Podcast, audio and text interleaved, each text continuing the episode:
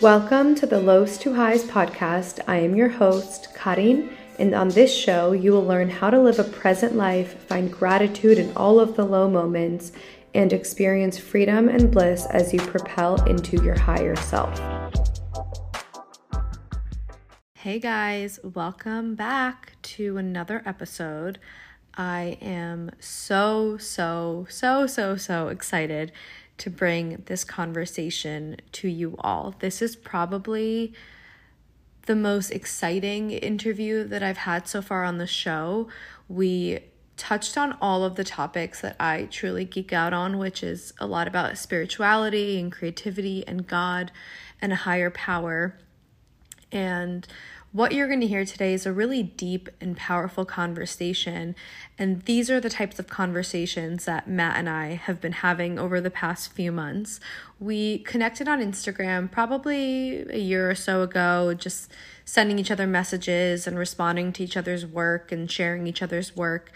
And a few months ago, we just got on Zoom and spoke for what I think was like three hours on a Friday night and connected on so many different topics and life lessons and experiences. And I have just learned so much through this man. And I'm so grateful that God brought him into my life, like genuinely an answered prayer. And so much of what Matt has taught me over the past few months have really shifted the way that I think about myself and the way that I think about life and the way that I pray and surrender to God and trust God. And that was such a big blessing for me. And that's why I'm so thrilled to bring this conversation to you guys, wherever you stand with your faith, or even if you don't have faith in this moment, or you don't know exactly who your higher power is, or whether you even have one I want you to embrace this conversation with an open mind, whatever you subscribe to. Take what resonates and leave what doesn't, but I can assure you that you your mind is really going to expand once you listen to this episode and I've been a bit in the background on my account and on my page and on this podcast because I've just been deep in transformation. I've been writing my second book, which has been such an incredible experience. But what you will hear from my perspective and my point of view in this episode is a lot of the downloads and experiences that I've been having as of late that have really catapulted me into this deep spiritual awakening and this completely reborn version of myself. And so a lot of what we talk about are experiences that we both have had to like level up our lives and to surrender deeper and to pray deeper and just really trust in your journey. And the reason why I titled this episode Co Creating Your Life with God is because that is what it is. You know, it's not just you, it's not just a higher power, it's when you you know, both come together and you put your faith in his plan, but then you ultimately listen to your own intuition and you use your free will to then create the life that you seek. So, without further ado, I'm not even going to give a summary of what this episode is. Please read the show notes. And I will just say this is definitely a longer episode. I was going to split it into two you know, like a part one and a part two. But then as I was editing, I was like, this is just so good listening from top to bottom because everything is connected. Even what we talk about towards the end, we kind of referred to things that we spoke about before. So I figured, although it's a long one, um, get in the car, listen to it while you're commuting, plus pause and re listen later. Um, I just hope you feel inspired and I hope you enjoy and I hope I hope that this episode is a blessing that you didn't know you needed, or perhaps even an answer prayer that you didn't even know you whispered, or maybe you did. So, anyways, let's get into it. I hope you enjoy. Hey, Matt, how are you doing? Doing well. Thank you for having me on. Thank you for coming. I wish we were recording our conversation that we were just having, but I'm so excited to speak with you. I feel like every time I connect with you, you shine a light on things I need to hear or things I need to be reminded of. And I feel like you just open my mind and expand my thinking. So I'm so honored that I, could have you on the show and bring your wisdom and your knowledge to the audience. So, with that, I would love for you to say who Matt is and what do you do and yeah. Oh, wow. Um how much time do we have really? No I'll, we have I'll all do, the time in the world. Uh, that's true too. You know i'll do the, the short short version is um, you know I, founded a couple of businesses um, the usual burning out from them. Uh, and then uh, i have a couple podcasts. So two-time podcaster uh, and you know i'm a writer. Um, i I've had a digital agency and a digital well, I've had a digital consultancy for many, many years. Um, I used to just do it for like a lot of big brands like Louis Vuitton and Moet Hennessy. And all that really means is like anything that involves the internet or like software or everything that everybody's using now, I was helping all these brands do more of that as that was becoming a thing you know i know people are like it is a thing i'm like mm, but in 2010 and 2005 you know like when these brands are like what is all this stuff that we have to do so um, I got in very, you know, early on uh, into the internet, and I saw its impact, uh, depending on how you use it, you know. So uh, I saw it as the future, and uh, in about 2014, I just I started building my own uh, presence online. Just I wanted to talk about a lot of things that I thought were missing in conversations. Um, you know, think some of the things that were going on in entrepreneurship, the mental wellness side, um, the relationships, um, the relationship we have with ourselves and you know our health journey and uh, all of these things that i felt uh, i guess at the time and i still sometimes feel like media was kind of glamorizing success and they were glamorizing outcomes and i'm like can we have conversations about the middle can we have conversations mm-hmm. about the work and so i started doing that online and and over the years uh, i had a couple different you know profiles online that that got big and then i just started kind of moving more into my uh, authorship mode if you will. I was always the writer but i was kind of hiding behind a brand and it wasn't until later on that i was like you know what? I want to i want to integrate more of me matt gottesman as the author as well as like connect and create community. And so uh, so i started doing that more and um, in the last year and a half i i walked I wouldn't say I walked away completely from my digital agency. It's still there, but I just wanted to just write more and podcast more. And so I'm writing my first book and I have the podcast, The Niche Is You, and that's growing rampantly. God bless. And so yeah, here we are. And I think that's the shortest version, you know, mixed with a lot of spiritual development over, you know, all those years. I mean, really for the last 12 years, it's been a very spiritual journey for me as well, too. So we can go down that rabbit hole as well. Oh my God, so much I want to unpack. Let's start with the beginning of mm-hmm. that spiritual journey. Let's go really deep right away. Okay, perfect. what led you to look inwards and explore that realm? I felt uh, at the time, as as I said to a spiritual mentor, my uh, my soul. It felt like my soul hurt. I felt like which was kind of like a gut punch and i didn't i felt like i was doing a lot of things right. It's the same old thing that a lot, i think a lot of people say. It's like i felt like i was doing a lot of things right but out of nowhere a lot of things were steering wrong very quickly or that's at least what we think in the moment. And i just i felt so out of alignment and i and i i couldn't understand how i got to um, you know, I I ended up in divorce. I ended up losing all of these contracts for these businesses that like I crushed it for. Like, I mean, I did so good for them. Like, and here I think I'm doing great in a marriage. I think I'm doing great in uh, business. I think I'm doing great in all these things. And I remember, I knew that there were I knew that there were some things that were going on uh, underneath the layers. And I remember one day I was praying. I was in Europe I was praying to God and I was like, you know what? You take the wheel. That's it. Mm. I, I, don't know what to do. You take the wheel. Yeah. I, I, I surrender. Well, within two hours, that's when everything like pretty much was just like starting wow. to get remo- re- removed from me. And at the time, you can feel very shaky. You can feel like, I didn't say do all this. You know, what are you Be doing? Be careful what you wish for. Be careful right? what you wish for. Looking back, he was just like, I look at it as like, He's like, oh, okay, cool. Like, do you mind if I take over? Like, let me like mm-hmm. reposition you. Where do you like?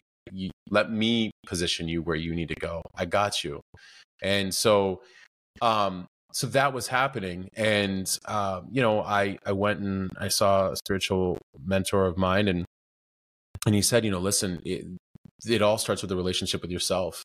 And mm-hmm. I was mm-hmm. like, no, I get that. And he was like, no, but like it goes way deeper than that. Like, who are you? Like, what, like, have a relationship with your soul, spend time with yourself. Like, you know, you, you can hear more than you're giving yourself credit. And, you know, um, you know, deal with I wasn't I'm not an angry person. I'm very actually calm person, but I think I stored a lot. And he's like, deal with like any anger or anything you're storing. Deal with um you know, go have that like relationship, right? And so I, I started going and he referred me to a couple of other people here in Scottsdale, Arizona. And so um, I was just working with different, you know, spiritual mentors that were teaching me a lot about that journey of, you know, um, connecting with your soul more and like what um, how do we how do we know that the sign how do we know that there are things that are we the dots how do we connect them they're always mm-hmm. happening you know and so how do we actually have that relationship where um, we're able to see them more in real time and we're able to make better decisions and not the decisions that basically I, I look at it as this is that um, somebody once asked me on I was doing a live and, and this this guy said he's like how do you know if it's God or fear and mm-hmm. I said, well, um, it, when I ask God a question, it's instant. And not always what I want to hear, but it's instant. He goes, How do you know if it's fear? I'm like, When I try to negotiate. And yeah. that's how I started seeing um, this relationship of like, oh, wow, um, you know, uh, how am I really making decisions? You know, am I making it with what like feels right, or am I making what I want, like in that desire right then? And then um, all that really happened from there was that there was a, a moment with my father. Uh, we were coming back from Europe, and you know, he he just basically told me was like, you know, which way do you think it's heading? And I was like, divorce, you know. And he goes, okay. He's like, I love you. And I'm like, okay, you know. I was like, all right, this is gonna be good because, like, I mean, my father, very loving man, but you know, just that typical New Yorker lawyer. Like, he didn't always say like, you know, he didn't always open up with a line like that, you know. Um, but he was like, I think you got to run your race for you. I think you're out of time, not in life, but for whatever it is that you need. Like, I think now's the time you better run your race for the rest of your life. And I don't think you should ever look back. And it really hit me very hard. And so, um, that's kind of what led to like more of like this this spiritual journey that I've constantly been on, you know. And I've you know, and there's a lot of different ways you can reach spirituality, right? Some do it through different forms of religion, some do it through you know, healers. There's so many different ways to like to do that, but really we all come back to like a core central theme. And I found that I always mm-hmm. came back to God, um, and um, and this like amazing relationship um, that the more I work in unison and co-create, the more I'm like, oh wow, like this, like life makes that much more sense. So that's like the oh, shortened version, that. but you know, we can go, yeah, we can go in any direction you want with that. I, I, first of all, thank you for sharing that vulnerable story and being so open to explaining the journey that you've been on and, and what brought you here today. I love how you said in unison with mm-hmm. God because that's how I've been living as of late is like like you take the wheel, I'm in the passenger seat, you're driving. I have some control. I could tell you a little bit like, hey, we should check this spot out or mm-hmm. pause here for a second or whatnot. But ultimately it's it's the it's his plan that you co-create with. Um and I I think it's it's so I feel like this happens time and time again. It's like the moment where we all just like let go and we're like i can't do this anymore. Like i can't hold on anymore. I can't control anything. I've done enough. Take over is when green light after green light after open path after open door and everything starts to flow. But it's that like it, it's so hard to actually do that. Mm. what are in whether it's in that moment or in your daily life how do you actively surrender? Like what do you do to let go of the reins whether that's something emotionally do or like a practice you do or a prayer that you say? How does that work for you? I mean it's a constant practice. It really is because the human in us constantly wants to control outcomes or or even from you know i'm showing up i'm going to do the work i'm going to do the work i'm going to mm-hmm. do the work. I i'm going to make it happen i'm going to make an i i i i i. And you're right i think there's it, it it gets to a very surrendering moment when you're like i'm exhausted. Yeah. You know and i can feel god like yeah i know this happens to me by the way you know, like every month i'm yeah. like i'm finally surrendering and then it's like something else comes and i'm like i can't do this anymore. Yeah. You know i i i've gotten i've gotten exhausted and i'm like why am i so tired? And i could eh, you know and i could feel god be like yeah no. Like do you do you want me like to take over you know and i don't yeah. mean to humanize but i do in a way that i feel like sometimes it helps people understand like this the, the the simplicity of the connection more so than like a lot of times i think people separate god from themselves in terms of like god's an omnipotent he's in everything right and so it's like this relationship mm-hmm. is sort of like what do you need i got you let me help you can you have the humility to ask yeah. for help and then how you ask is also very important because our controlling mind is very good at like god here's exactly what i want and how i want it. You know it's like well, well hold up a second. Like i know what you want and that's not how you get it. There's an easier way and you don't even see that yet.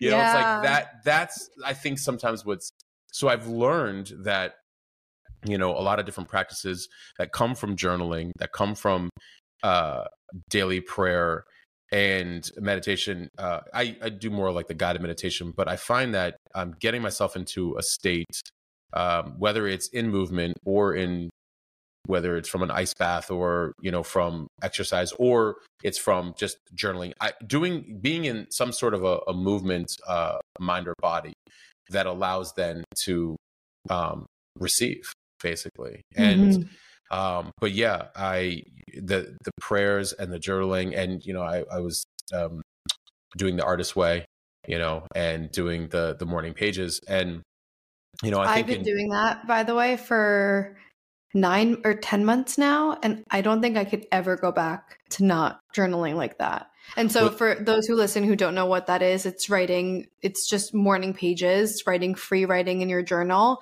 it's like three pages or so, or mm-hmm. however long mm-hmm. you want to write, and just kind of having that brain dump.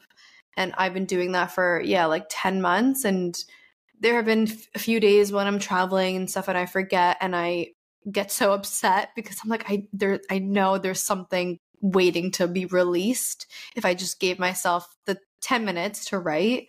So um, it's such an important practice that I try to recommend to anyone who can do it. Mm-hmm. No, it's it's been incredible. Um, yeah, uh, someone I'm I'm so close with who means the world to me. Um, she got me into doing it, and um, and I like I I thank God that she did. Like, and it's um, it's been such an incredible exercise, and, and in reading the book, um, there was one about active listening. There was a point that she made about active listening, and and uh, it, this idea of you know, a lot of times we want all these answers. We want all like everybody's always like looking for answers. What's my purpose? What's my direction? What's this? What's that? Like, you know, or or we can overanalyze everything. You know, I need this or what I want that. Is this happening enough? And all this other stuff. And she brings up a very valid point, which is when you go when you drop in and just start to create without necessarily an expectation or um, trying to control all the variables, then you will receive and I really do feel like, and for anybody listening, the example is sort of like you ever all of a sudden be doing something and you kind of feel like, no, go this way instead.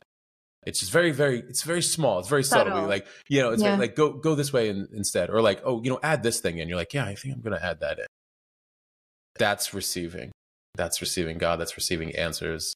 That's like, and I started to realize I'm like, that makes so much sense as a creator, right?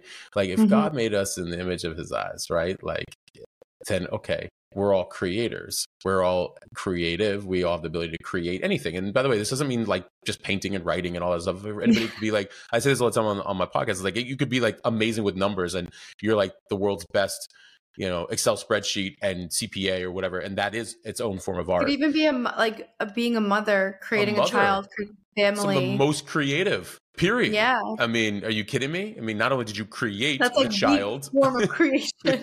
that's very elite. Um, but also create the the child, create the home, create the infrastructure that everyone's Mm-hmm. thriving. Are you kidding? We're all creators. We are. That's the point. And then I I started to realize like, oh wow, if we co-create with, um, it makes sense that we would co when we create, we receive. Oh, that's co-creation because I have a Mhm. lot of answers I'm looking for, but it's not until I'm in movement or in creation that I start to receive it, like intuition, uh, guidance, Yeah. direction, answers. Everyone's like, I want clarity. I'm like, start something. They're like, well, how will that give me clarity? it's Oh, like-. It's also like, I don't know if you feel this way. Sometimes when I pray or I just ask, I'm like, like at the end of the day, your higher power, God, universe, whatever you subscribe to, already knows what you are Yeah. seeking. Like Yeah. they know, you know, w- the exact specific thing that you want, Mm-hmm. right? So I stopped praying, being like, God, like, I want this exact outcome. Right. Now I'm like, you know where I want to go. You know what I want to, how I want to live. But here is the overarching thing that I'm praying for. And so this was like, this is a very personal experience, but after my endometriosis journey and having the surgery, it's been a massive spiritual awakening and a lot of looking inwards to understand what within me and what beliefs and mindset and thoughts, whatever mm-hmm. emotions, are really holding me back from surrendering and letting go to this path that I'm still on and will be on for a bit. And I, over the summer, I was praying to God, just being like, free myself from myself. Like, that's it. Like, just help me free myself from my subconscious beliefs, my pattern thoughts, my actions, like all of it, like, free myself. And that was it. He answered. He answered. Mhm. But it was really, really tough to actually go through with it. And so this past month, I was I was telling you before off air, you know, I've been in a really weird funk and it's been a lot of like looking inwards again and I came to this realization I am not enough for myself. Like it's it's not about externally. I have always felt enough externally. I'm ne- I have not been enough for myself. And what I mean by that was like I had the surgery, I was doing progress. That's not enough. I want to be 100%. I published the book. Oh, that's not enough. Let's work on the next one. I I hit 100k. No, no, no, not enough. You got to got to get to 200, you know? And no one else around me gives a shit. Everyone around me is like, "Congratulations." Like, Right. I'm so proud of you. And I'm like, I, and then now my prayer is let me see myself how other people see me. So I know I'm in for a ride if I'm praying in that way. But what's so beautiful is that is when you stop defining what you're really praying for, looking for, or trying to manifest, you're you just inherently expand the playing field and what can then be received and come in. And often those are the prayer or the answers to your prayers in a way that's Sure. actually catapulting you into the person that you've been wanting to be or the person that God designed you to be on mm-hmm. this, you know, on this life, in this life. The the control is the resistance constantly pushing away the very thing that you're wanting. Yeah. So it's so funny because we're so like, I'm gonna make this happen. I'm gonna make this happen. I'm gonna make this happen. Now, anybody listening, I'm not saying don't show up. Like, no, of course. like, like I I I love my work. I love getting up every day and building, you know, everything on the vision. But it's also divinely guided. I'm Mhm. not just building for uh, uh you know i'm not building something for any kind of external i'm building something out of out of purpose which i've i've over time have really ended up feeling further into you know and and feeling from god but like there's a lot of control you have to let go of because yeah we're always trying to kind of like drive the the car and it's like but what about all the variables you don't see that are like so much easier and able to they're just trying to get to you but you're like hang on a second i, I got i'll get to that here in a minute and you're like no that actually is the thing that you're looking for but we're we get so caught up in like going on this lane that and we you know, become so focused on this one thing that we Yes. miss out yes the journey of us getting the visuals and the scenes we get to go through when we're on that little road trip with God. We miss Mhm. everything. Mhm. I mean, even just, you know, last month I was like, is my book performing well? Like, I don't know how it's doing. Like, I need to promote and post more and this and that. And I was like, I don't know if it's doing good. Da, da, da. And then, but then every day I would get, a, you know, tens of DMs from people and reviews on Amazon and people reposting my work. And I'm like, that's not enough. That's not enough. And then when I, when I got clarity, when I surrendered again, I realized it was all happening and I was so focused on that one thing that I yeah. didn't have that I didn't realize it was already being it was already in my reality. Yeah. And it happens to any of us, all of us. I think uh, uh, you know, it's it's so easy for that to take place. You know, I was um I saw a speaker um Melody Ehsani um, she's like a fashion um, uh, director, creative. You know, she's got her own line. Um, she's the wife to Flea from the Red Hot Chili Peppers, and she was speaking mm. at an Eventbrite um, event. Very like you know, just all in all in her fashion and stuff. And um, um, she's from um, Middle Eastern descent. Came over um, a very young age, lost her father at ten, went into a kind of like a, a, a depression, and then uh, got into college, great grades, um, you know, uh, and she had to pick a, a direction, something that, you know, uh, and she's like, well, I've always been into, you know, making sure people are, are taken care of and injustice. Maybe I'll become a lawyer. She gets into law school and um, she gets all the different letters and she's looking at the bill and she's like, am I going to be a lawyer the rest of my life just to pay this off? And then the very next question to herself was, what do I really want to be? Who am I really?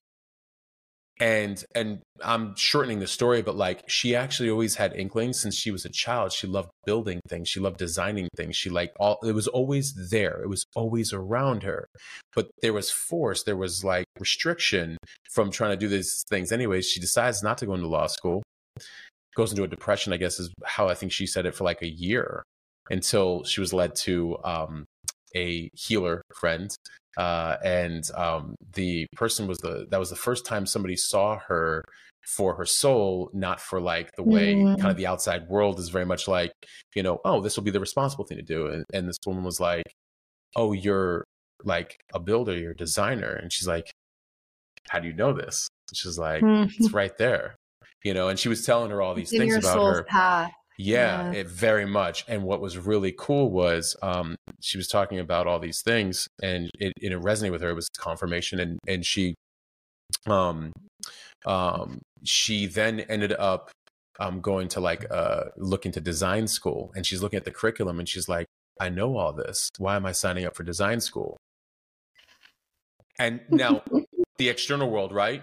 What do you mean? No no no. You have to pay your dues. this is the way you the do book. it this is the path you have to follow. And she and she explained because we were her thing was about ikigai and talking about the japanese word ikigai you know that represents yeah. you know your purpose and and all the different intersections of your interests and you know what the world needs and what you can get paid for and you know what you love to do. And um and so but she was saying how she knew intuitively and she's like i didn't want to she's like i didn't want to learn theories of something that i knew was coming through me naturally and she's like, hmm. and that's what I started to realize the relationship I had with God. Uh, and she said, you know, you can call it universe, you can call it, you know, source. She's like, I like calling it God. She's like, that's where, you know, I really feel most connected. And she's like, I didn't need the theory because the information was coming through me. I just had to surrender. She's like, but what I did need was to learn the tooling. Okay, so I need to learn how to do the thing that God is asking me to do. And versus um, being taught like the information that just naturally is coming from God. So she went over to China and actually started like for three months in a workshop. She found somebody and she brought her friend who could interpret. And wow. then every day was learning the tooling to make her first shoe. Now, why is this so important? Is because she got focused on thinking she was just one thing. She came home, she like was um, the shoe blew up online, but the retailers didn't want her because they didn't weren't into the internet, so they didn't know you know, she blew up online.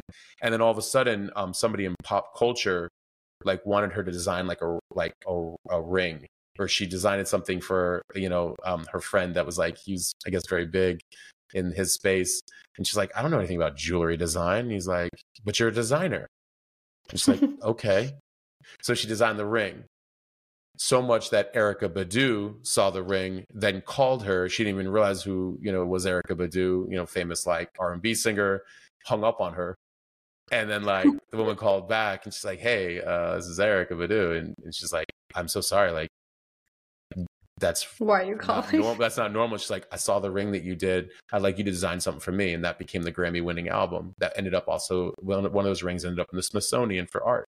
And then wow. like she got asked to work for Adidas. Then she got um, she did a shoe for with an AJ one with Michael Jordan, which they waited until the Adidas contract was done. So she went from yeah. high heels to jewelry to shoes to merch to to apparel to like and the the the main point about the whole thing was that like we can get so fixated on this one thing and and even once we do figure out what we're what we're meant to do we think it can only maybe look like this but if we surrender and allow god to be like oh no you're a designer of things not you're a creator a thing Many, you're a creator yeah. of many things. And we have to learn to surrender from the idea and expectation of what we think like, no, this is the only path. Like, well, you're on path, but I think it has a lot of multifaceted um, ways to receive to do even more with that talent and allow God to work through you and surrender. And so that's what she did. And then so much that like she eventually, you know, met her husband Flea from the Red Hot Chili Peppers and she designed their merch for their tour. And it's the highest selling merch of all time. Like it's like ran she's like wow. she's like piece all that together from law school, you know, to like I'm a designer and like I have my own shop and Lauryn Hill came and performed live in my shop, who was like my idol. And then you know, she's like, she's like, how does all this happen? Surrender. You yeah. know, you have to surrender, but you have to allow your gifts to like be published for the world, if you will. You right? kind of touched on this before where you were like, you have to surrender, but then you also have to put in the work. So yeah. I'm really curious. I feel like I've been hearing a lot of people, I've read it in books and stuff where it's like, you don't have to do anything. You will always end up where you are meant to be. Do you agree with that? Or do you believe there's, I kind of can sense what you're going to say, this like co creation. Yeah. But then I'm like, I'm thinking about myself, right? Like, sometimes the thoughts I have would be like, okay, if I really did surrender, okay, and I don't do anything about this certain, you know, example A, my health, if I don't do anything with it and I just like cruise along, accept that this right now, how I feel is my new normal, and just continue to trust, will I still get to where I want to be? Or is there, uh, I'm obviously not going to go to McDonald's and eat McDonald's and like drink every night, but like, do you know what I mean? Like, how I would love your perspective on that because I respect your perspective. Help me I, out. I think it's if we remove the pressure, attachment, and expectation, which can sometimes make the work rigid, then we hmm. would all of a sudden kind of do the work naturally. And then it's easier to receive. Like you said, you're not going to go eat McDonald's, but and you like you like eating good foods and you like your spiritual practices like you've created a good lifestyle. And then if in removing any expectations of timing or attachments for um you know the how it should look and when it should look well, you're, yeah you're you're going to arrive at exactly where you're, you're supposed to anyways. Like god you know we can't can't I call it God block. you know what that's in place of. you can't you can't God block. You know you can't you can't block God. you know because like actually so funny. So I'm gonna use that. Uh, so uh, Matt Gottesman was the one who said no. Just kidding. Um, it's it's uh it's one of my favorite. It's it's one of my favorite things. You, but you know you can't like you can't um you can't block God. So yes, I do think um I, I did an episode once that I said divine timing speeds up the moment we decide to step into it. Hmm. So there's this time continuum, I think, of like where um, we can either arrive maybe even a little bit faster with ease, or one way or another, the resistance we cause will probably force us right into it anyways. Right. And have you ever had people uh maybe you've you've experienced this before too, right? I think we all probably have at some point where it's like, you know what you want to do, but you still go and give your attention energy to something else for a little while. And you kind of, you know, do the thing. You, you swim in the shallow end a little bit of it for a little while. and then you start to do a little bit more, but then all of a sudden you go and do something else, you know, and then you do a little more, and you go do something else. And so um, it's funny because sooner or later, the something else burns us out in a way that the thing that we want to be doing, we know we need to be doing, that's been calling us for a long time, probably since we were kids. Um, it's like, no, I need you to just like go all in. So sooner or later, mm-hmm. I think we mm-hmm. give up the resistance, um, you know, and we show up for, you know, as far as just sitting, uh, sitting, like, I mean, can we just You're sit around and like sit around in my apartment, not doing anything, and then being like, yeah, God, like I want my book to be a New York Times best-selling book, and well, then me not doing anything. yeah, I have to write the book. I have to. you to. know, it's like yeah, wrote it. Yeah, yeah, absolutely. Now, now, now, to, now, okay, but what's what's beautiful about that co-creation is like, well, I got to write it because otherwise, I mean, I can't just say like, you know, unless somebody comes along and Let says, "Oh, God I want you." Come, yeah. come through me when I'm writing the book. Yes. Yeah. Yes. And and I'm, that I'm you know, and, and and I and I and I found that praying in every moment that I can, you know, it's kind of like, you know, God worked through me. God worked yeah. through me. God worked through me. You know, um, your will, not mine. Like tell yeah. like you know, where I, I'm being resistant, you know, work through it. I also started to do this recently where I just even when I'm in turmoil, I just look up and I say thank you because I yeah. know I like really really deeply believe and have faith that I will soon be blessed in ways that I can't even think about right now because I just can't even fathom in in that way. But I I trust so deeply, so I'm like telling him thank you in advance for the blessings that will soon follow, even when I'm really, really struggling emotionally or physically or mentally or whatever it is. Um, you know, I think this is the most cliche thing, but it's this too shall pass, and it does. You know, it's that's uh, cliche. Uh, it's it's not. It's, I was raised on that. My, that was my mother's favorite saying, so it means a lot to me.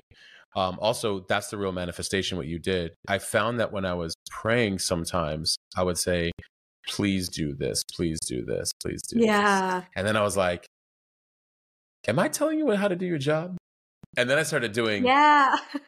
Thank you for your um, will to come through my work Thank you for being an infinite supply to my ever demand. Thank mm-hmm. you for, and it started to change me so much that I was like, oh my God. I was like, you know, I love when people out there bring up all these different really cool ideologies about like you know gratitude that'll save you that's that's this but i always i'm one of those i'm like but can we go deeper can we actually talk about like the layers that you're not talking about like of course gratitude is and it wasn't until I really started to have, let me understand that relationship. And then as I was saying thank you in real time, now I'm feeling it. And I was like, mm-hmm. okay, mm-hmm. that's the part that not, not really even explaining. Just in, you know? I would say not even just in real time. It's a lot of us say thank you after the fact, after something yeah. happens, after yeah. we get the dream job, after we get the house right. we've been, you know, trying to put a down payment on, or after we get the relationship.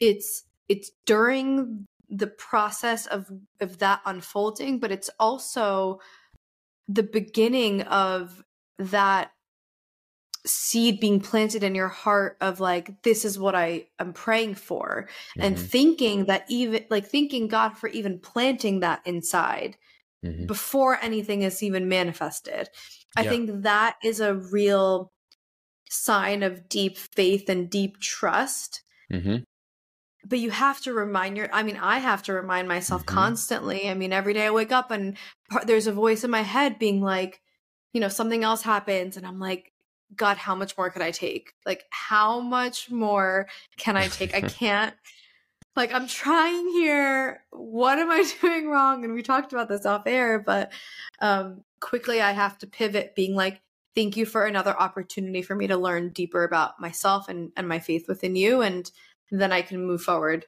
with the day.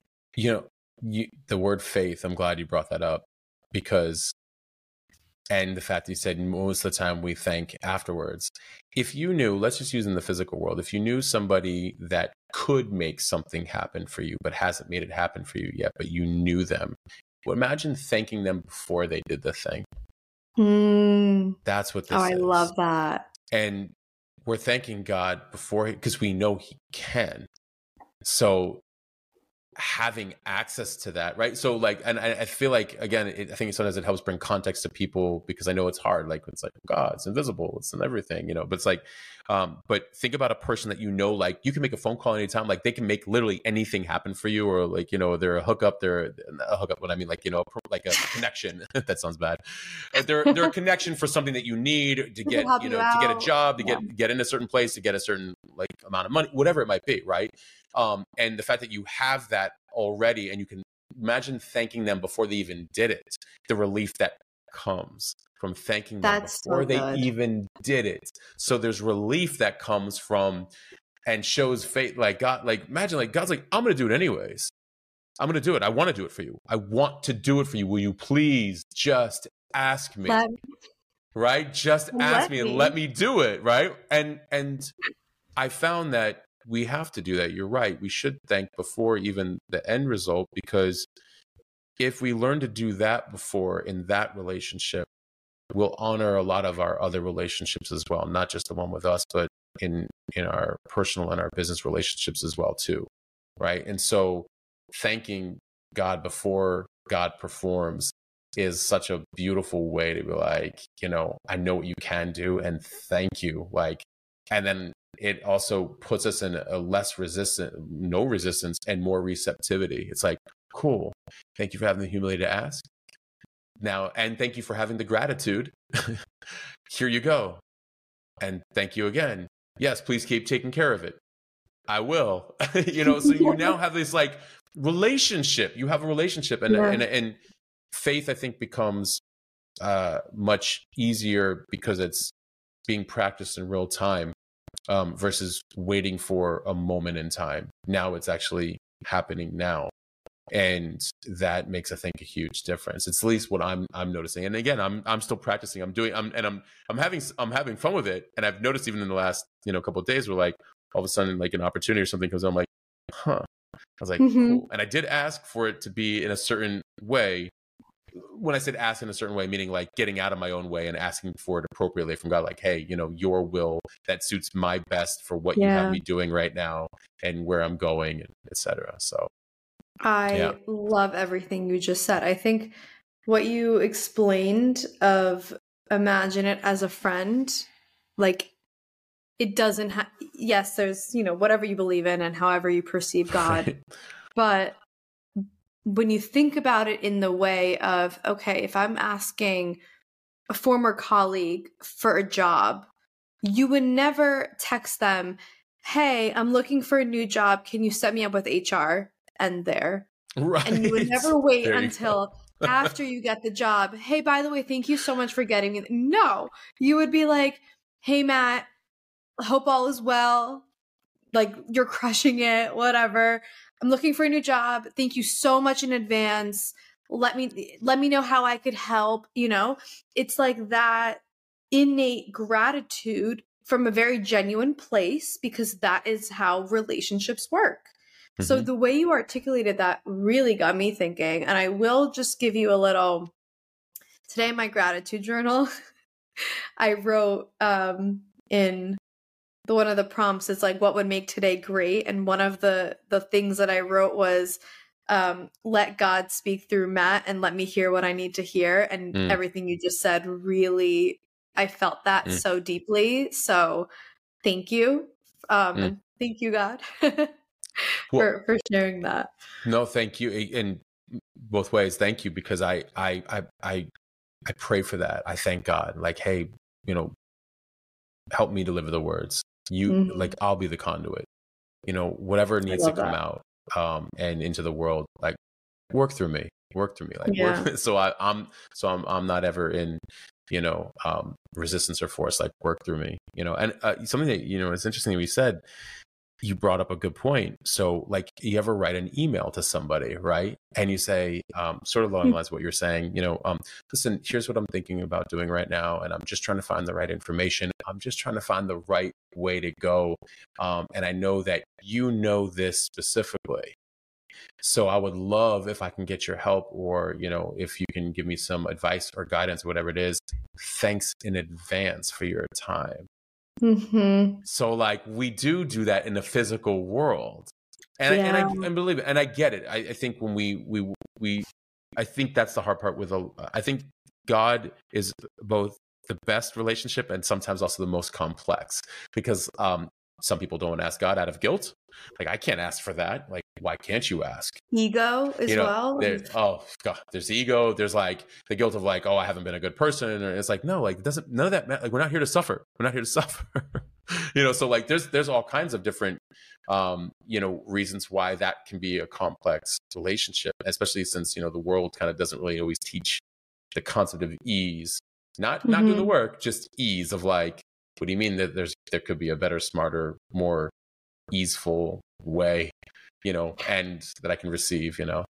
That's what I'm really learning is like it doesn't have to be so hard. Right. You know, like even just the healing journey and the self discovery journey and you're finding your faith again journey and, you know, the success journey, like all of the journeys, it doesn't have to be hard. No. Like it can be light and graceful and and it could flow. And I've seen that with so many different parts of my life where things really, really flow. And the common denominator with those experiences is I didn't resist and I just trusted and surrendered. And so I'm remi- I'm time and time again I have to remind myself like there's you know you said before your mom's favorite quote is this too shall pass. My Mhm. father instilled in me at a very young age such a cliche line, but he always would say life is beautiful Mhm. even when things were really really tough growing up or you know something bad happened or someone passed away or finances or whatever it would be you know my dad would mourn it or would deal with it and whatever but he would always say at the end of everything life is still beautiful and so when you look at it through that lens of let's focus on the beauty of the healing journey, the beauty of finding your purpose, the beauty in reclaiming your faith, the beauty in failing, but then getting closer to where you really want to go. It's like, let, if we focus more on that, we're automatically putting ourselves in the surrender mindset effortlessly, really. Mm-hmm. It's so true. And and again, I, I, get it. I, I think we you know, you're saying it earlier, like, well, you got the book out there and it's a bestseller and you got to hundred thousand on social and you got to like, you know, and it's like um I don't I sometimes wonder, I don't know if it's I don't think it's in, in our case the wanting of more as in the case of we love seeing what we do flourish so much. And I think what also happens though is yes, the human in us can take over and want to dictate so much more of how things should look and when they should look versus actually being in the moment like this is awesome. like this Mhm. feels so good I know. you know um and so you know credit to your father for you know life is beautiful like this is amazing amazing well shall we do another one you're like yeah i think we shall. And we'll write another book. And you're like what's next? You know and and and i and again i i get it. I relate i relate to you and i relate to everyone listening and i relate to people. Like there is this pressure we just put on ourselves. We we and it can come from any number of places whether it's through social media or uh, it can be from an upbringing. It could be from you know just being generally in an environment for so long that like was you know saying this is the structure of and the path that you should do and you're like okay. Sure. Um so i think there's any number of of ways that we learn to put a lot of extra pressure on ourselves. Now the good pressure uh what's good pressure is good pressure would be um i want to at least move. I want to do. I do want to create.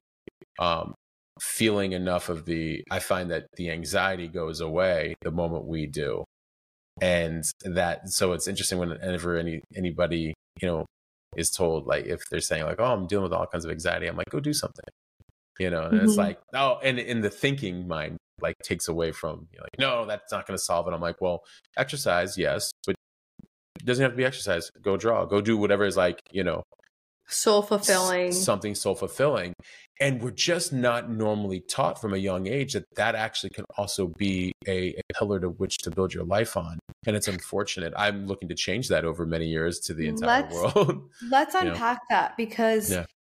in my case you know i've loved i've always been someone with a very creative mind and these creative visual impulses that i want to release. And i loved to write since I was a young girl and I loved to design things and whatnot. Mm-hmm. So that had always been within me. And growing up, I was doing these things without knowing why I was doing them. You know, I had a fashion blog and then I had a couple brands. I had a, um, I wrote for my, you know, university school newspaper. And here we are now writing books, right? Mm-hmm. So it mm-hmm. makes so much sense. So when it comes to finding your purpose, because everyone is searching for this or is seeking that moment where they're like, this is why I'm on this planet mm-hmm. and this is why I was born. In your case or in your mind, what does that actually mean? And what are some of the misconceptions? I literally had just done a podcast on this. That's why I'm smiling about this. Um, because when we are searching, it's external. Mm. When we're searching for purpose, like, let me, you know, you know, what is this person doing? What does that look like? We're we're looking external a lot of times. When we're feeling or when we're in movement or even in creativity, something starts to happen. This kind of circles back to what we were saying earlier in the conversation, where um, the pieces start coming together for the puzzle. And if you could think of like one of those, you know, 25,000 piece puzzles that like, you know, what do you, you work on? Like, if you could just sit down and start corner. putting the borders on, you know, you, and once the borders come around, you're kind of like, wait a minute, I have an idea. And you're like, yeah, what's next?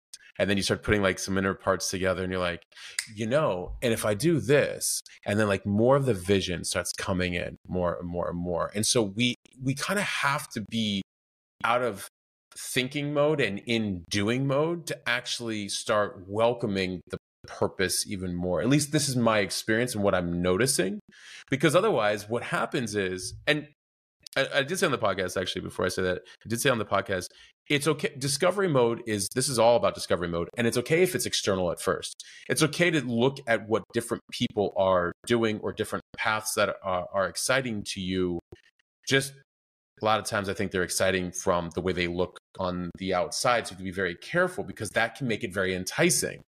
Mm-hmm and you know you always hear why, like why people like will quit from something i'm like well because i don't think it really came from the soul yes it looks enticing and yes you like how their soul is lit up from doing their path and they're bringing their soul forward so they're making that thing look really good because they're probably really in their thing so you're actually more attracted to their soul maybe coming through it you know if hopefully that is their path you know sometimes people are just very good at certain paths and later on they were like i never even wanted to do this.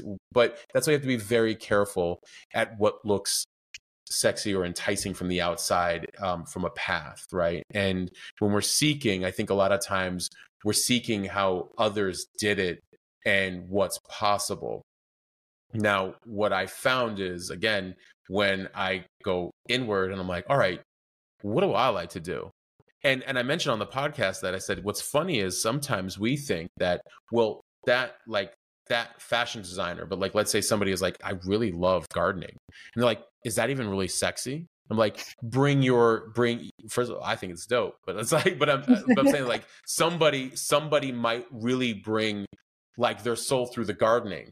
And then they they they come online and they show like all kinds of really cool ways to do things you know with flowers and and trees and plants or whatever. And then they start showing the world that and then more people get into gardening. And then all of a sudden like you know they've got these endorsements or they've got you know different brands that they've created or products or what like you can do whatever you want with it. And i think that we sometimes use labels like well that route looks glamorous and awesome and externally pleasing and this route may not and so, but I'm like, but that is your route. And you can make, you could be like the person of gardening. You could be the person of being a CPA. You can be the person of that that niche is you. That was the whole point. It's like, and when you're in that thing so soulfully, because you just love doing it, well, like you derive so much purpose out of that. Like you're mm-hmm. you're you actually are on path. You actually are on purpose, and that turns into its awesome looking external thing, right? Because it's happening on the internal, and and and you're following this thing versus comparing it so that's why I, I am very careful when I tell people like when we're when we're it's okay to to seek and search externally for a little bit just in terms of like you know maybe getting your feet wet and just kind of seeing what's out there and understanding like all the different things like what is calling you? What is you know and then dabbling i think is also good because you can kind of dabble and be like oh that really wasn't my thing oh that stuck that didn't really stick. Why is part of that sticking but i don't want to do any of the rest of that? Well maybe that's something to fuel your other thing over here that you'll eventually get back into you know? So yeah so i think it's I, I, think that there's a lot of because a lot of people are asking about purpose right? Like how do i find my purpose? And i'm like well i would just start doing a bunch of stuff you know that you've naturally always done and probably look back to like anywhere between the ages of seven eight to like about 21 2019 wherever people started stop started telling you like pick a different path you know mm-hmm. don't be a musician don't be a designer don't be a you know a writer don't be a painter that'll never you know uh, make any money make that'll money. like you know yeah. right when when all of that was being extracted out of you you know from a bunch of guidance counselors who instead of getting after their passions unless they really were passionate about being a guidance counselor telling other people how to live a life and they weren't necessarily living theirs. So it's like very it's unique. Society you know i think got really good at telling us when we were younger um you know uh alternative routes to our our intuition. Our intuition and our soul is where the purpose is found especially in this country i mean everything has been so structured from yes. grade school to high school to mm-hmm. college. I mean college you have a bit more flexibility but even then it's like freshman year pick your major for the next four years you have no idea who you are but you got to figure it out right now for the rest of your life it's it's crazy. Right. I, I love what you said though, where I actually wrote about this in my book, kind of. Um, the poem was called Domino Effect, and it was it's in the purpose chapter in my book, and I basically explain this idea of like imposter syndrome and comparing yourself to other people and their timelines and their success. And then I came to this realization where it's like why would I ever compare myself to anyone knowing that what they're creating is coming from their soul and it's it's unique to them and exactly. I can never ever mimic that because it is coming from personal soul experience. I don't have the same experiences as you do and we will never write from the same place and that we could write about the same topics mm-hmm. but never from the same place. And so knowing that then that must also mean that what I create is unique to me from my soul's experience. And how beautiful is that? Because what I create can spark a thought in you, and that thought in mm-hmm. you will spark your own beautiful, unique creations, which then fosters this domino effect of all of us following what is in soul alignment. And when we are all in that place of creating from the soul and doing what we love, energetically that vibrates and I promise we will all be living a happier life. Absolutely. I mean, when I think about some of the people in my life who I'm really, really proud of, it is the painter who I, who I, one of my dear friends, she's been painting since she was young and she, you know, went to different colleges and whatnot. And she's like now really painting and like doing it full time. And I went to her art gallery a couple, she had an exhibit a few weeks ago and when I saw her work up on the on the wall, I was like, "You're doing it! Like this was you from like what I remember from you when we were children, and now you're living it." And I can never be a painter like that. I will never aspire to be that. But what I took from seeing her was I felt so inspired to always walk in my own truth. And I know she saw me in that way when it came to to me writing a book and doing what I do. And that is where I think you really articulated well where it's like you don't have to look at someone and you know glamorize the influencer lifestyle or the lifestyle of the entrepreneur you have to understand okay am i really seeking what they're doing or am i seeking the feeling they have in what they're doing bingo Yeah. that's that's exactly I mean, it's so so well put.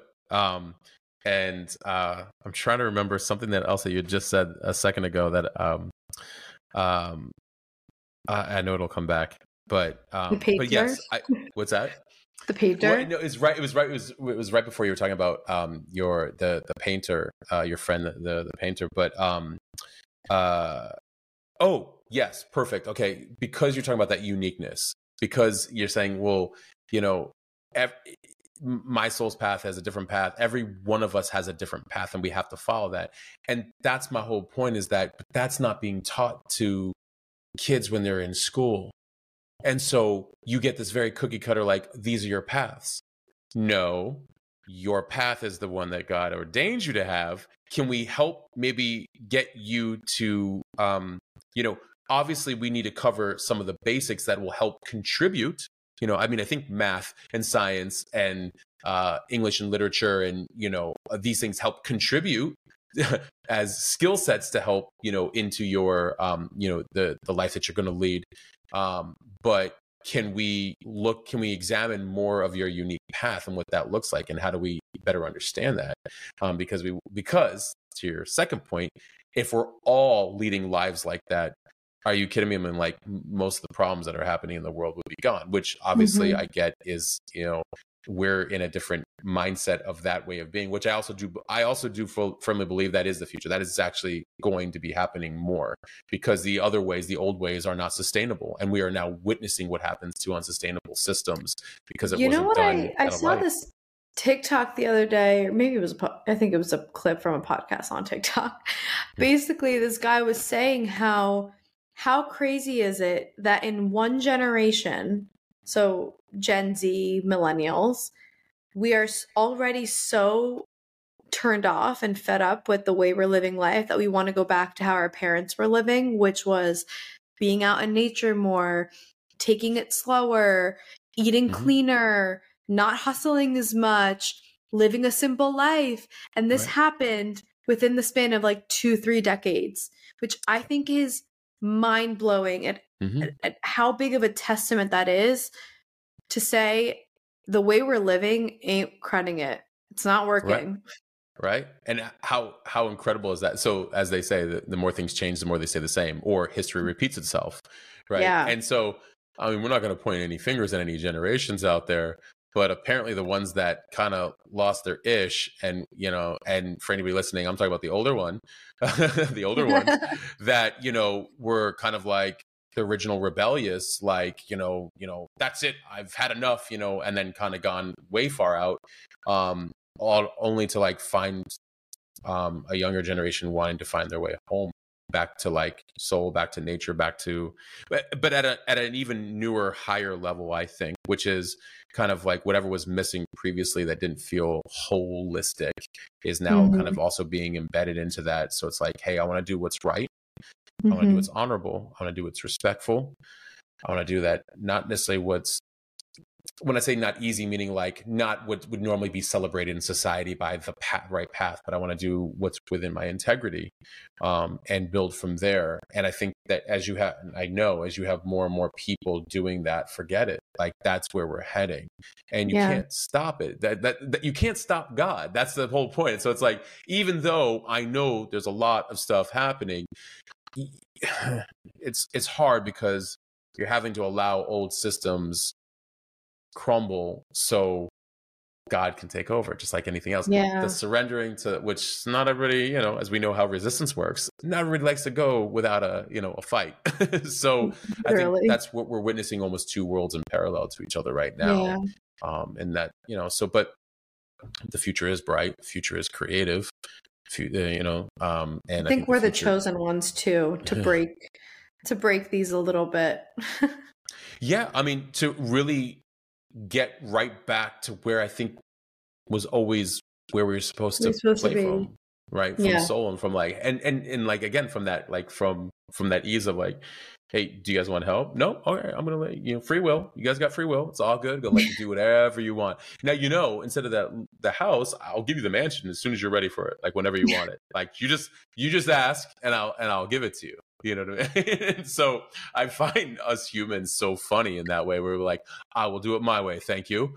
And it's like, wait a minute, is there a better way? And that's, I think, always the, the first question, not the first, but maybe one of the first questions we should ask ourselves is there a better way? And can I do mm-hmm. this better? Can I be better? And I think when you start asking those questions, you start breaking down the, the ego uh, healthily and you start, um, you know, finding yourself more in humility um, and gratitude and humbleness to like move in uh, your free will, of course, in a probably better way that you like your decisions too right mm-hmm. i mean that's a good mm-hmm. thing we want to love our decisions and not from an ego but from a like oh this like you know feels in complete like alignment you know this is kind of kind of goes into the ego and also the finding your purpose um I had this thought the other day or a couple weeks ago where I like wrote down my biggest prayers right now, like the things mm. that I'm really praying for. And so for me, it was like, I want my book to really, really get into the right hands and like really take off, right? So success in that front. Um, I want my, you know, my health journey to come to an end, you know, financial freedom, like all these other different things, right? Those were my prayers. And after I saw my list, I was thinking to myself, if God handed me all of this right now, I have no idea what to do with all of it. I would not be able Bingo. to hold it. I don't know if I had the perfect relationship, but then at the same time, my book is like taking off and I'm being asked to be on Jay Shetty's podcast. I don't have time for the relationship and, and my health is good. Oh my God, that's daunting to know how I have to, you know, what my life looks like now that I don't have this part of my life anymore. That's an identity shift. And then financial freedom. Okay, but I want to be humble still. And I, I saw the list and I saw all of it and I said to myself, ego broken right there, all in divine timing. And so when I think about it with purpose, that also allowed me to realize I can't expect myself to be at a stage that I'm yet to be ready for. And that's what I think when we were talking about divine timing before in, in the path, it's like we see someone having the feeling we want, right? They're they have their successful brand and they're crushing it and they're on the Forbes 30 under 30 list or their book is a New York Times best-selling book and all the different things. And we see that and we want it authentically. And it feels in alignment to have that thing or that feeling they have. But we automatically compare ourselves to where they are without thinking about the journey they've been on. And so with that, I want to talk about um imposter syndrome a little bit and like how to overcome it, ways to prevent it. What is do you experience it? That was a it. weird tangent. no, uh, I'll say something and then I'll get into the imposter syndrome part. But um you know, it's interesting. And you said, um, you know, and when will my health journey come to an end? Never. Not the mm. thing that you're fighting, yeah. Not the thing that you're fighting. You will get completely healthy with, you know, everything flourishing, you know, healthily. You will be healthy. But I find that the work on our health and our finances and on our passions and our work and our relationships, all these things are forever.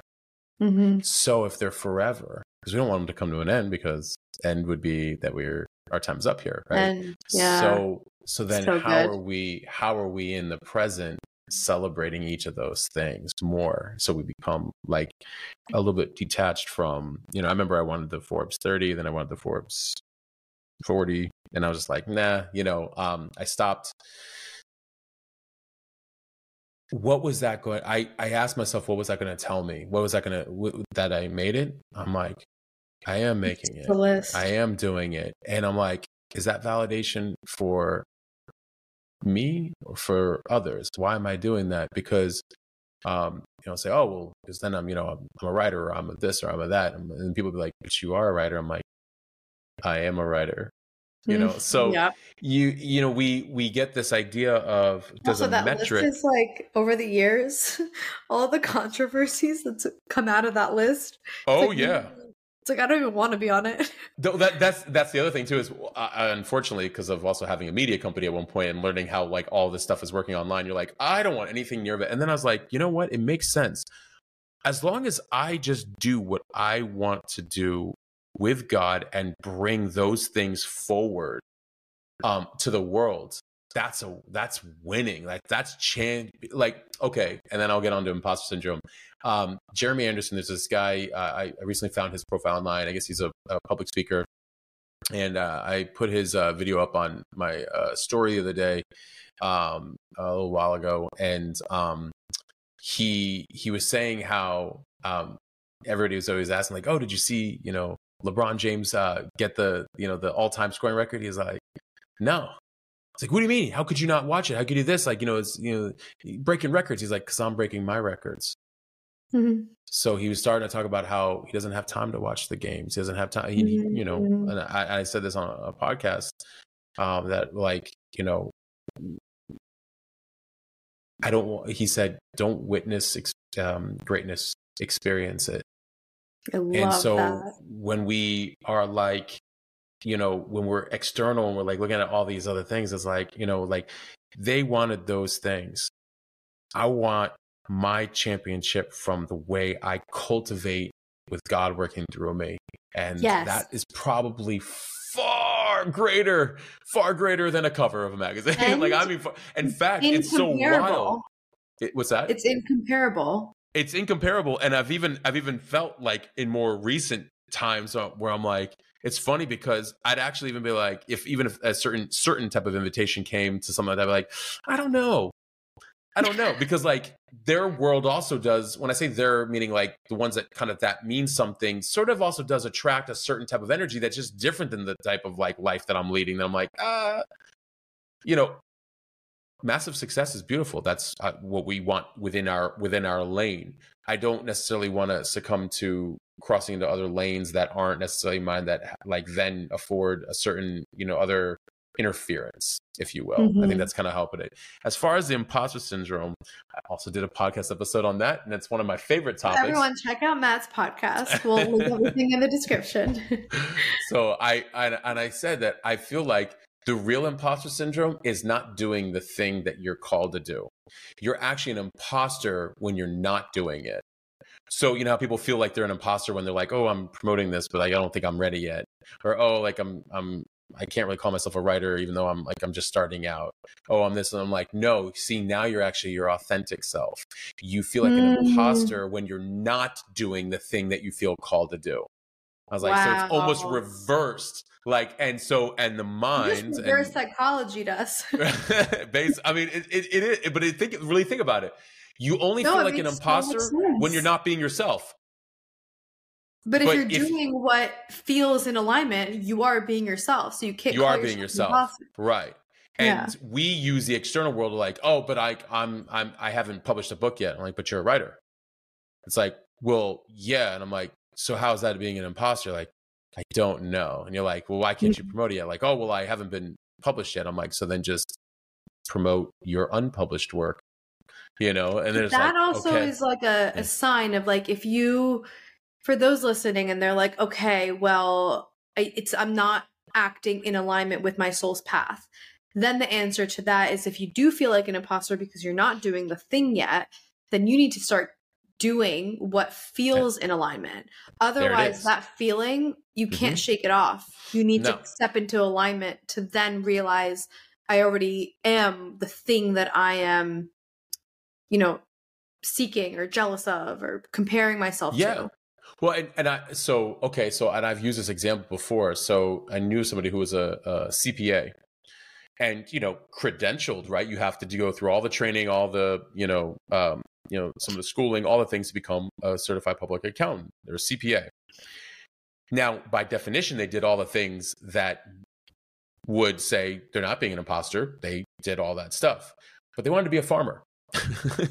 like and that's all he wanted to do and they and he felt like that um you know being the farmer would be the imposter because he didn't go to school back to the the example of of melody right well i don't need to go to design school it's coming through me from god i don't now again i'm not saying that don't certain things do require you know certain you know obviously if you're going to be a doctor or certain things i get it or an architect but mm-hmm. for the mm-hmm. most part for the most part um we can step into the figure outable.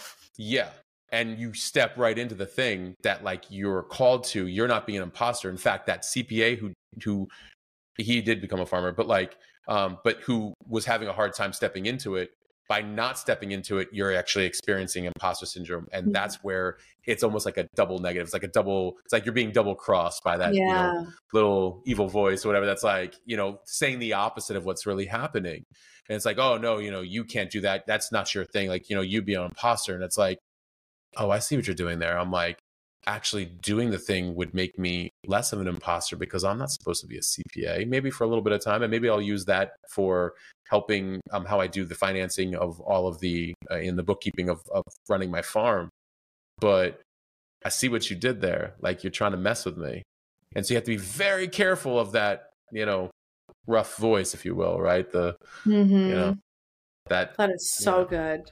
Right? So, so, so imposter good. syndrome is not doing the thing that you should be doing. And so if you're doing the thing, no, you're not the imposter. In fact, only, and even if you're in between things, because sometimes you can be doing your passion while also being doing something that helps maybe finance or fund it or whatever it might be. And the, this thing over here is kind of commingling energies. And so this thing is like, you're not that. No, no, no. You're a marketing executive. You're an ad executive. You're a lawyer. You're whatever. And so um, that's actually messing with you. And it's like, no, because you're almost leaving, right? It's it's just it's no that's, you that's can even, the place you, I'm in. You can use science, right? So even Dr. Joe Dispenza would talk about like what happens with the nervous system.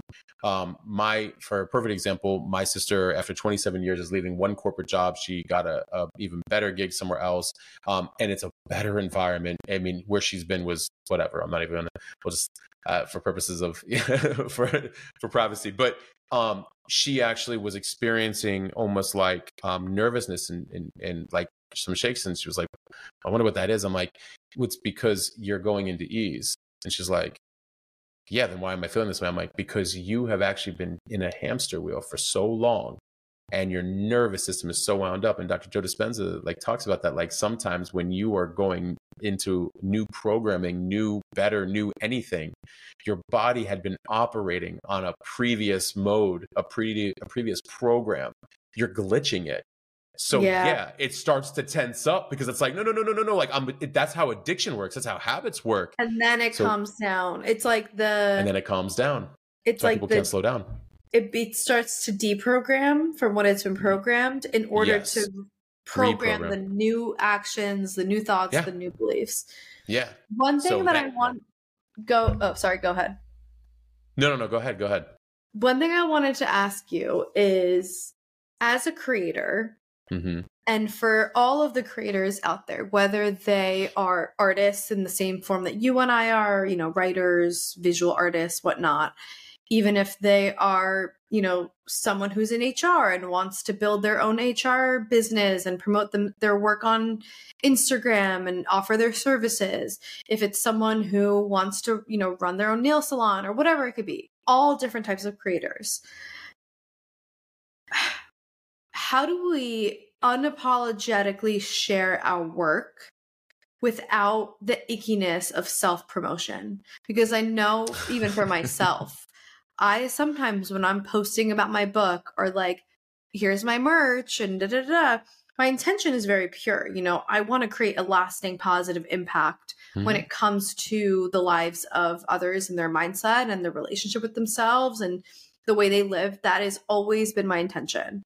However, there's always that ickiness of of the salesman hat on, which I, have never been a salesman before. Like I just don't fit in that. That's where I feel the imposter syndrome, mm-hmm.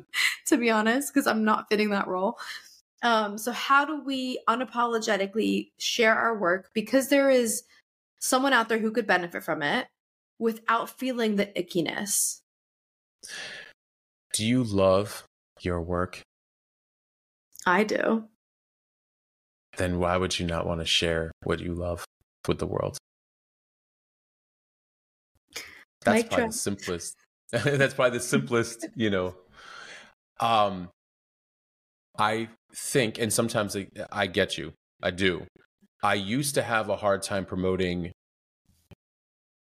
certain things um, that may not have necessarily they were good. They were really good. It was good work but it wasn't necessarily what was in alignment for what i wanted to be doing or what was like my you know.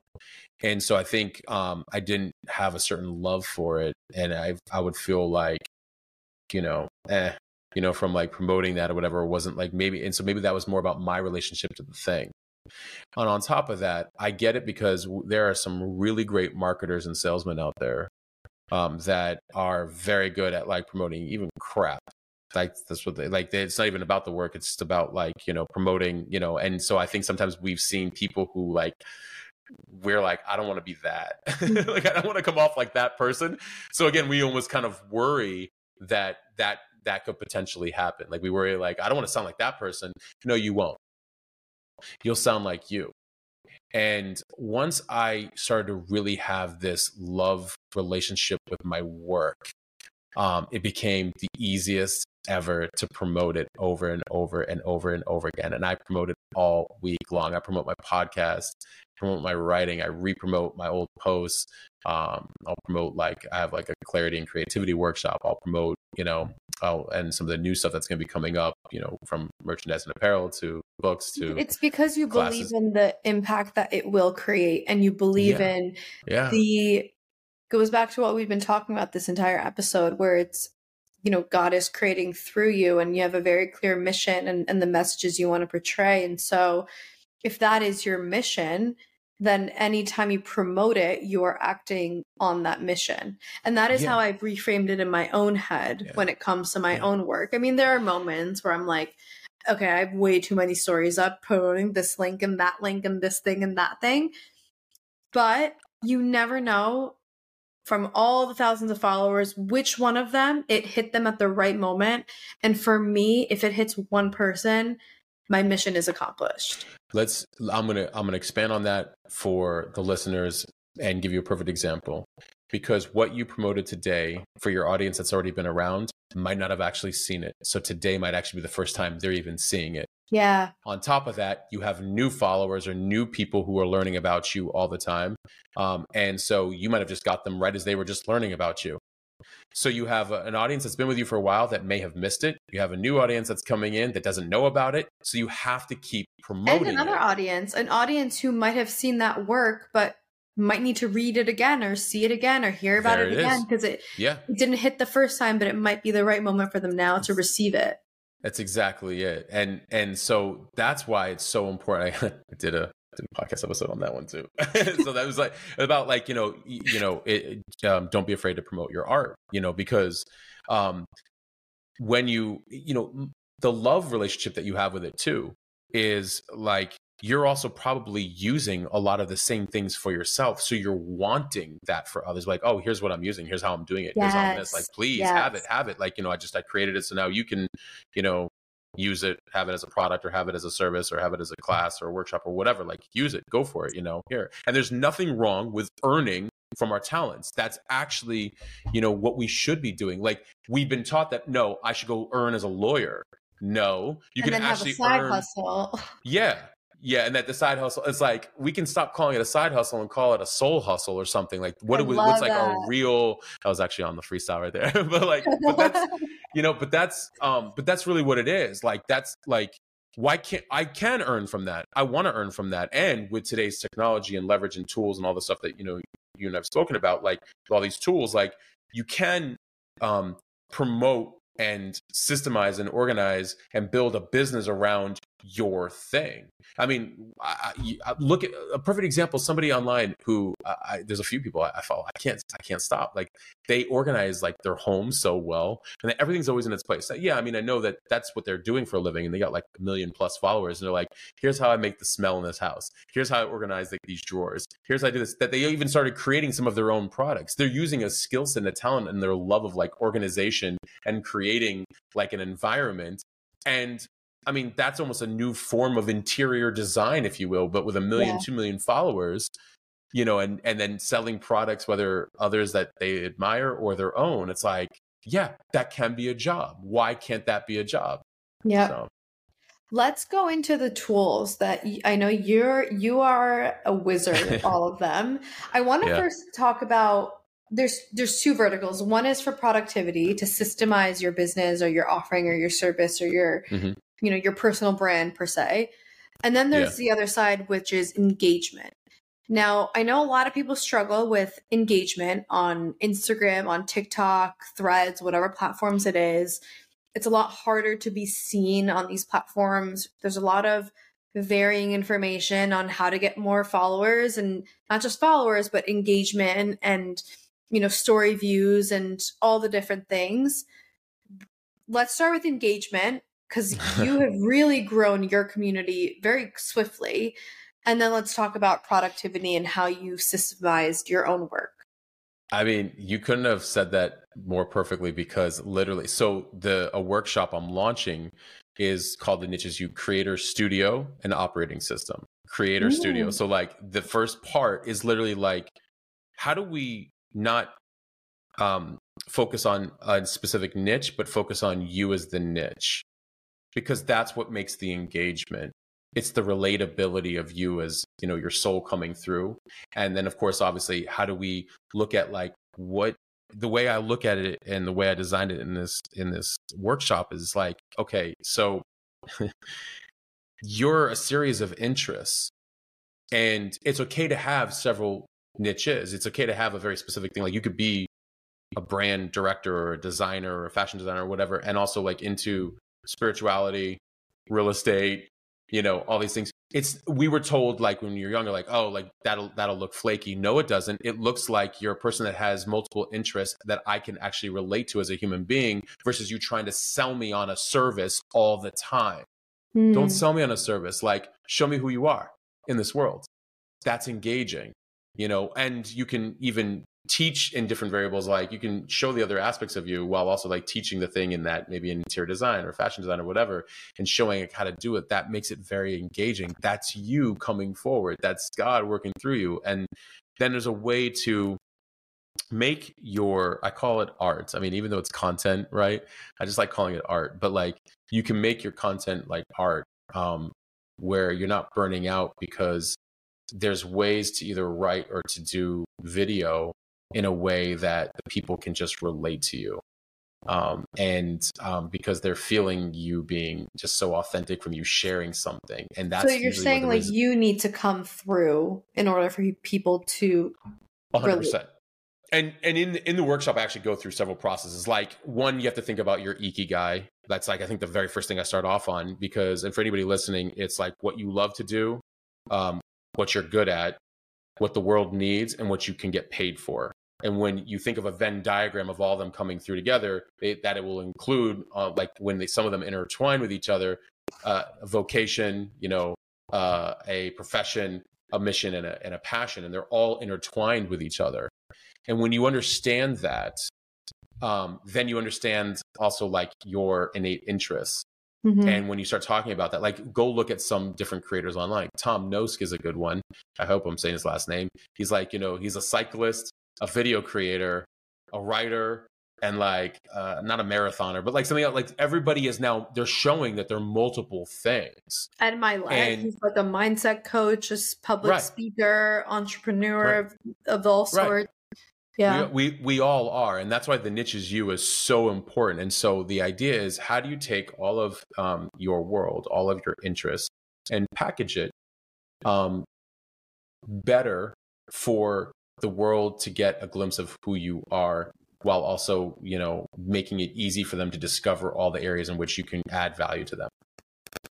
So mm-hmm. that's like the part one, whatever. And so there's a and there's a lot of ways of like doing that. You know, I I from and for myself, one of the things that I did on the writing side was I I always thought I was a great writer, but I went back to the basics last year and I wanted to see how other writers, not out of comparison, but out of like how were they um, able to um, you know connect with the audience in a way that is already very distracted the audience is very very distracted i didn't want to stop the scroll because i wanted attention i wanted to stop the scroll because i wanted to be intentional with them mm. like i hmm. wanted them to be like oh wait a minute you know this hits how do we get them to stop for a moment and so that was kind of what i had done in this workshop was like how do you get them to stop for a moment and they're like, "Ooh, I like what you're saying. I get okay."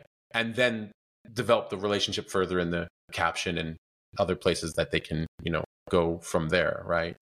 And then you asked about, you know, the productized side, the or the, you know, um, productivity before, just side. Quick, thing, Okay. quick thing on Yeah. before we get into productivity. Are there any tools, whether it's like AI or ways to use hashtags or different in- Instagram features that you use that have really like increased your, you know, likes and the the views, like the frequency in which your content is shown to your followers or the explore page or the story views all of that stuff Yeah, I mean, okay. So, um, starting with stories. So, one thing that I've gotten really good at is I make that an experience in itself. I feel like people feel like it's an easier way to get, you know, I don't know, the wall. Sometimes they don't want to always interact. Sometimes they do, yeah but everybody seems to love stories do. All right. So, so on stories, um, it's a great way where you can, you know, give value. So I'm very much, I do agree with Gary V, you know, jab, jab, jab, hook. So it's like, here's a piece of content that's of value. Here's a piece of content that's of value. Here's a piece of content that's value. And then that fourth, the hook will always be something like, um, something that I want them to either subscribe to or, um, like the um, link or the interaction yeah, that you're seeking. yeah, exactly. Any interaction that you want, an opt-in, a, a download, a free download, anything to get on your your list. But I make sure it's very intentional. And the funny thing is, is I have a lot of fun with it. So even though like my podcast episode might have already launched, I'll repost like if it, especially if it did well, I'll like have fun with the title. I won't even use the, the title, or I won't say click Yeah. here for a new episode. I have fun. I'll be like, you know, I'll say something like, you know, is this your next move? You know, or you ever find that when you Uh. use um like links on Instagram or you repost something, your engagement is less? I swear, anytime I post a picture of like myself with nothing, I get the most views. And then when I post like my podcast link, it's like not a lot. Do you ever deal with that? I mean that? that does happen too. Um, and I, it does happen. And the way I look at it is, I'm okay with doing it because if it's less, but they're still clicking and they're going off platform, they're still coming into my world. True. That's so I have to really, so I, I look at it as like they call it deplatforming, right? Whether I send it into a podcast or like a like my newsletter or like um you know um any kind of like download or something that's like where the interaction can happen further. Yeah, it may be less, but like I'm okay with doing one percent a day, where it's like you know another ten, another five, another ten, another fifteen, another 12 You know, it's Mhm. like cool. That adds up after a while.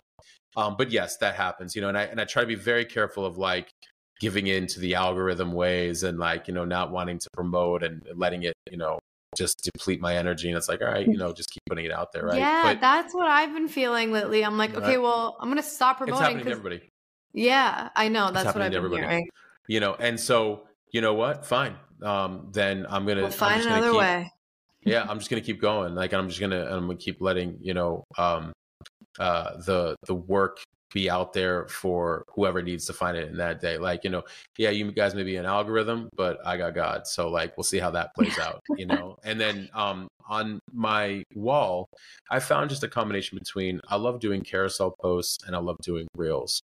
With carousel posts i love coming in right away with a very you know hard hitting thought that really makes you think um some might call that a hook you know but like um just something that really defines the whole post but then i love that you can swipe and go a little bit further whether into alternative ways to look at something or more definite like more defining Mhm. um Like a double to- click to into the up. thought. Yeah Amazing. and and that's so i find that that works very very well um, because it allows um, easier consumption for something that you're trying to to get i mean one of the things that i've learned as a writer is there's a t- there's places where i can get into the the deeper like the captions and the books and, and the newsletter and all that other stuff um and sometimes and, and but i admire like how you do it or how Brianna Wiest does it like i like i do like the longer as well um and i think that it's it's a bit more challenging though, because like when I think of myself as an uh, so a consumer, right, on Instagram, like if I'm scro- if I'm not if it's not hitting me at the right time and it pops up on my feed, there's no shot I'm reading that, and I know i that. understand but I will save it for and I do this like personally. Um and so I like I I'm trying to mix it a little bit because you do want it to be digestible, but at the Mhm. same time, the long form is what I love to write, so I will never stop doing that. You know, just to fit the algorithm. To your point, Well, and I, and I think long because I love long form, and so I think there's ways to actually use carousels to break that up, yeah, which is what I'm right? doing. And so we can get we can get clever, like you know, like Modern Mind, right? How she does it, right? And how like, you Yeah. can kind of do like one point, but then like something like I've noticed that, and then like a then a hard hitting next point, and then a much longer I third know slide. she You're like, inspired me to like break that, and then I spoke to Yeah. her about. We both spoke all about this as well in terms of engagement and Instagram and like the bots that we get. We like right, we want to get Right. comments, and then it's like a bot being like, "I know someone who cured me from HIV," and we're like, "What is this?" Have you oh ever yeah, seen you know. I'm I'm very you know, be, I'll and so this leads to the from the community aspect.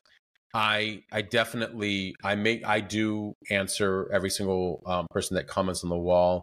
Um, and um, a really cool, really really cool trick to do as well too is um, when you make shareable content. And everybody out there that's listening, it's like, oh, well, what if only two people share? It doesn't matter. I think everybody, even if it's only two, and sometimes they don't get it doesn't get as shared. you taught but, me um, this, and it's yeah, been a like- game changer. I know right? what you're Go to the to. story mentions, and literally, I'll thank each and every person. Now, here's. There's a lot that goes on in this. So, for anybody listening, when you go to your notifications up at the top, it says story mentions. So, if somebody um, shared your story, they didn't tag you; they just shared it, shared your post to a, their story. Um, they shared it. So, I will personally thank each and every single one of them. Um, and then some people are like, "That's a lot of work." I'm like, "Well, what do you want? Like, you know, do you want a community, or like, or you, or you want an easy way? Like, I it want." out each time, or do you? Well, I mean, sometimes I'll I'll copy paste in a healthy way, like, but I'll change the name. I always I always Right. address them by their name. Always address the person by their name because I want to show them like, hey, like, thank you, so and so, yeah. like, you know, yeah, you know, um, and uh, so I'll do that. And uh, what I found is that also a lot of people who share my work, who I that weren't following me, just by thanking them, um, they also follow. I'm like, oh, uh, Yeah. that's cool. And then what also has been very cool as another deplatforming thing for anybody out there, if you're kind of looking for a marketing hack, this is kind of the marketing business brain side of me. Um, what I have done is um, I'm very careful because uh, if I thank somebody and they just kind of like like it or heart it or give a thumbs up, I'm like, cool. They they may not want too much interaction. I want to be very respectful. You know, uh, maybe they were just sharing it. I've had other people say, I love your content. Oh my God, your post, this amazing. When they say that, then I actually follow up with a message that I have that says, you know, thank you so much. By the way, I do have a texting community that I would love for you to be a part of. I'd be honored if you wanted to join. Every week, a few messages for the soul go out, um, plus upcoming updates about my book, podcast, etc. You know, I'd be honored to have you. here. and so you're bringing them into your entire ecosystem from all different angles, which is genius.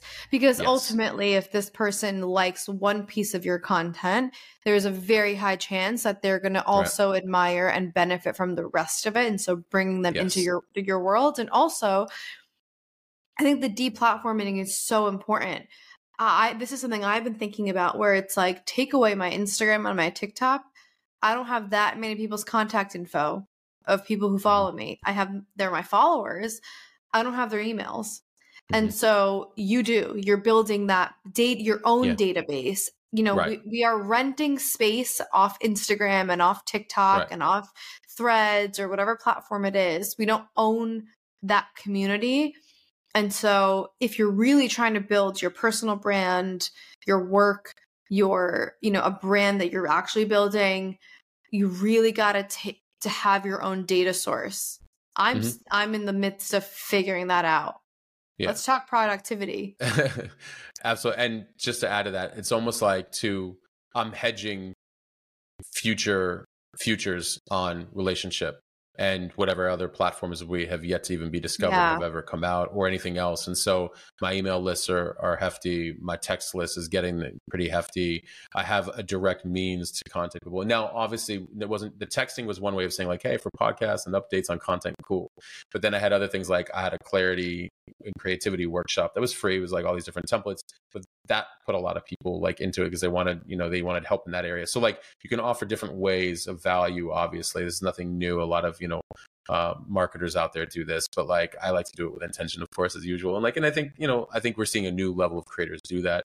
Mm. The productivity side, which um, came about because everybody's burning out from content, or they'll find that they may not like to post their work as much because it's becoming frustrating. They'll put so much time and effort into it, um, and then um, maybe not like either see some results or um, maybe um, they feel like it's becoming a chore. And so, even in that workshop that I'm going to be launching, the second half is all about how do we make this more efficient? And it's basically operationalizing your creativity. And I know creatives don't like to do that. Like, no, it must come to me at, random whenever I feel inspired. I'm like, well, what if you could turn on your inspiration anytime you want?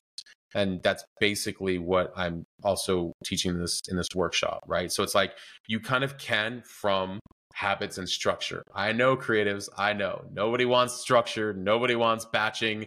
Nobody wants to template their stuff. But listen if you know that there's a good way for your work to be received um, you would want to keep doing that over and over and over again different content, different context, but using frameworks that are easy to kind of plug your your creativity into. And so then there's a few tools that I've used um, that like first it's like looking at how do we take your work and kind of like have several templates that work for you right? Like what in templates like how do we position the the work in a way that is very consumable? Then how do we batch it? How do we set aside one day a week you know and have time for um, you know you to do you know all that content in one sitting but actually in less time? Because with templates you've actually decreased the amount of time it takes to actually bring your thoughts and creativity forward right? And then um, then how do you use some software that allows you to it's very very simple you have a very you have a podcast or a youtube video or a newsletter that's a long form piece of content if you have one focus for the week, one focus for the week of like a theme that you're like, this is what I really want to dive into, and that's your long form, then you can actually break out um, short form content for social media out of that long form.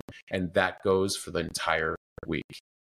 And how do you, of course, make that short form content very quickly with templates? And then you batch it into some software that goes out at random times throughout the week into whatever platforms that you needed to go into.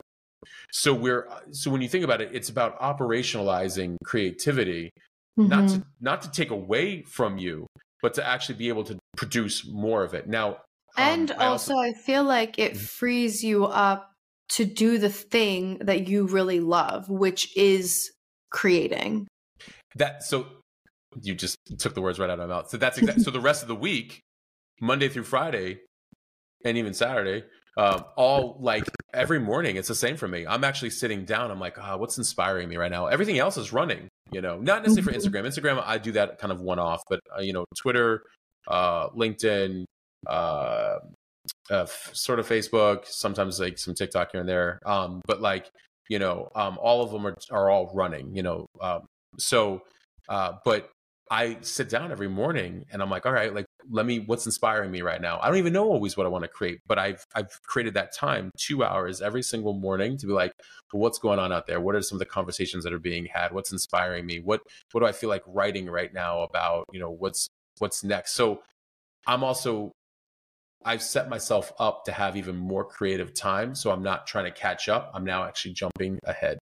Yeah. And and it's it's it's incredible and it's just a, a, cool habit and I, I never thought that scheduling my creative time would actually create more it sounds counterintuitive output. but like right? it's it's it's it's like i said before it's freeing you up by not having you focus and give your energy to doing the tedious mundane things.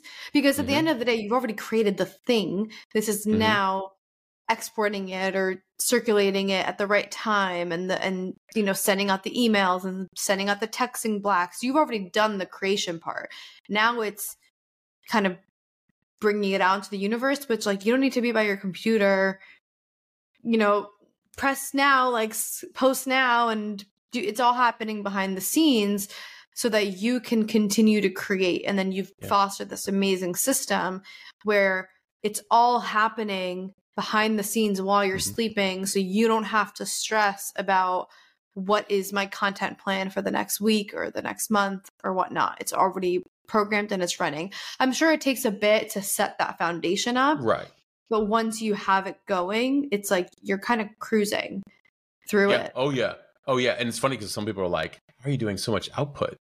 You know. Yeah. And, um. You know. And here's a perfect example, a, a perfect analogy.